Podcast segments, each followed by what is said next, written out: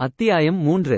என்னங்க இவங்க வீடு பார்க்க வந்திருக்காங்க என்று கணவனிடம் உறக்க சொன்ன சத்யா குரலை தனித்துக் கொண்டு அவனுக்கு மட்டும் கேட்பது போல யாருன்னு தெரியுதாங்க? சக்திங்க என்றாள். தென்றல்வாணன் இது எதையும் ரசிக்கவில்லை. சக்திக்கு அது தென்றல்வாணன் வீடு என்பது அப்போதுதான் தெரிய வந்தது. சக்தி உங்களுக்கு தெரியாதது இல்ல. கட் அண்ட் ரைட் ஆக பேசும் தென்றல்வாணன் இழுத்து இழுத்து பேசவும் சத்யா என்ன என்பதாக அவனை பார்த்தாள். ஆனால் சக்தி புரிந்து கொண்டாள். புரியுது தென்றல்வாணன். என்னால உங்களுக்கு எந்த சங்கடமும் வேண்டாம். நான் வேற வீடு பார்த்துக்கிறேன் என்றாள். சத்யா பக்கம் கூட பார்க்காமல் சக்தி வாசல் பக்கமாக நடக்கத் தொடங்கிவிட சத்யா தென்றல்வாணனிடம் என்னங்க நடக்குது என்றாள். சத்யா உன்கிட்ட என் டிபார்ட்மெண்ட் பத்தி ஏற்கனவே சொல்லியிருக்கேன். உங்க டிபார்ட்மெண்ட் எப்படி இருந்தா எனக்கு என்ன வந்துச்சு?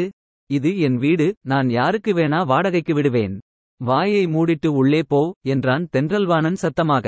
ஓஹோ இன்ஸ்பெக்டர் சார் சொல்லிட்டாரு. நான் உடனே கேட்கணுமா? என்றாள் சத்யா. புரிஞ்சுக்கோ சத்யா.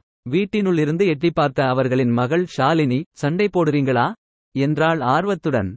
ஷாலினி போ போய் படி என மகளிடம் தென்றல்வாணன் பேசிய போது கிடைத்த சின்ன கேப்பை பயன்படுத்தி அங்கிருந்து நழுவி ரோட்டிற்கு வந்தாள் சத்யா. அங்கே சக்தி ஜீப்பின் டிரைவர் சீட்டில் அமர்ந்தபடி மொபைல் போனை பார்த்துக் கொண்டிருந்தாள். ஜீப்பின் பக்கத்தில் போய் மீண்டும் அவளிடம் பேச்சை ஆரம்பித்தாள் சத்யா. அடுத்து எந்த வீட்டுக்கு போறதுன்னு தேடுறீங்களா சக்தி? கண்களை மட்டும் உயர்த்தி சத்யாவை பார்த்த சக்தி ஆம் என்று அர்த்தம் கொள்ளும் விதத்தில் தலையை ஆட்டினாள். உங்களுக்கு அந்த வேலையே வேண்டாம் நான் ஹெல்ப் செய்கிறேன் என்றாள் சத்யா. இப்போது முகத்தை நிமிர்த்தி பார்த்த சக்தி எனக்கு ஹெல்ப் செய்யணும்னு நினைக்கிறதுக்கு தேங்க்ஸ் ஆனா உங்க ஹஸ்பண்ட் யோசிக்கிறதுக்கு காரணம் இருக்கு. நான் வேற வீடு தேடிப்பேன் கவலைப்படாதீங்க என்றாள். அவர் வீட்டை விட்டு தள்ளுங்க. உங்களுக்கு நான் வேற ஒரு வீடு சொல்றேன். பெரிய வீடு. பத்து பதினஞ்சு வருஷமா காலியா இருக்கு என சத்யா சொல்லவும் ஏன் காலியா இருக்கு? என விசாரித்தாள் சக்தி அந்த வீட்டோட சொந்தக்காரங்க காணாம போயிட்டாங்க. ஒரு வயசான அம்மா அந்த வீட்டை பராமரிக்கிறாங்க. அவங்களுக்கு வயசாயிடுச்சு முழு வீடையும் கவனிக்க முடியலைன்னு போன வாரம் பார்த்தப்போ என் கிட்ட புலம்பினாங்க. அப்போவே நான் பாதி வீடை வாடகைக்கு விடுங்கன்னு சொன்னேன். நான் கேட்டா தட்டாம தருவாங்க என முழு விபரமும் பகிர்ந்தாள் சத்யா. சக்தி யோசித்தாள். யோசிக்காதீங்க சக்தி உங்களுக்கு நான் சரியாதான் சொல்வேன். வாங்க என் கூட வந்து வீட்டை பாருங்க. பிடிக்கலைனா வேற யோசிக்கலாம் என்று சத்யா சொல்லவும் அரை மனதுடன் ஜீப்பில் இருந்து இறங்கிய சக்தி தென்றல்வாணன் வீட்டு வாசலில் நிற்பதை கவனித்தாள். உங்க ஹஸ்பண்ட் கோபப்பட போறார். போலீஸ்ங்கிறதால அவர் முகம் அப்படி இருக்கும். மத்தபடி உங்களை இப்படி அனுப்பிட்டு அப்புறமா வருத்தப்படுவார். நீங்க அதெல்லாம் யோசிக்காதீங்க என்று சக்தியிடம் சொல்லிவிட்டு என்னங்க பாவம்ங்க இவங்க. இதுக்கு மேல தனியா எங்கே போய் வீடு தேடுவாங்க? நம்ம வீடு தானே வேண்டாம் நான் பர்வதம் பாட்டி வீட்டுக்கு கூட்டிட்டு போறேன். பத்து நிமிஷத்துல வந்துடுறேன் என்று கணவனிடம் சொன்னாள் சத்யா.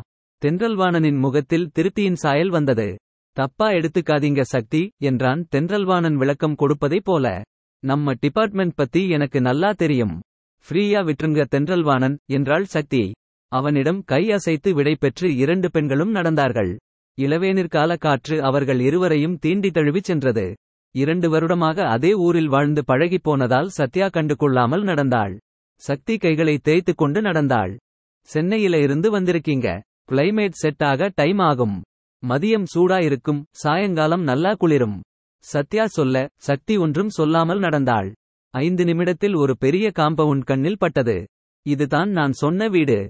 இங்கே இருந்த டாக்டர் அவரோட மனைவி மகன் மூணு பேரும் ஒரு நாள் திடீர்னு காணாம போயிட்டாங்க. அப்போ இருந்தே இப்போ இருக்க பாட்டி தான் வீட்டை கவனிச்சிட்டு இருந்தாங்க. டாக்டர் குடும்பம் என்னைக்காவது வருவாங்கன்னு இவங்க இப்போவும் நம்பிக்கையோட இருக்காங்க. அந்த வீட்டை பற்றிய கூடுதல் விவரங்களை சொன்னால் சத்யா. போலீஸ் எதுவும் கண்டுபிடிக்கலையா? சக்தி கேட்ட கேள்விக்கு தலையை அசைத்து ஹூ ஹூம். உங்க போலீஸ் பாஷையில சொன்னா எந்த முடிவுக்கும் வர சாலிட் எவிடன்ஸ் இல்லையாம். உங்களுக்கு வீடு பிடிச்சிருந்தா இங்கே வந்தப்புறம் பாட்டி கிட்ட பேச்சு கொடுத்து பாருங்க கதை கதையா சொல்வாங்க என்ற சத்யா காம்பவுண்டின் நடுவே இருந்த பெரிய கேட்டின் தாழ்பாலை தட்டினாள். சக்தி வீட்டை நோட்டமிட்டு கொண்டே நின்றிருந்தாள். அது இரண்டு மாடிகள் கொண்ட பெரிய வீடு. வெயின் தடித்து வருடங்கள் ஆனதால் டல்லாக இருந்தது.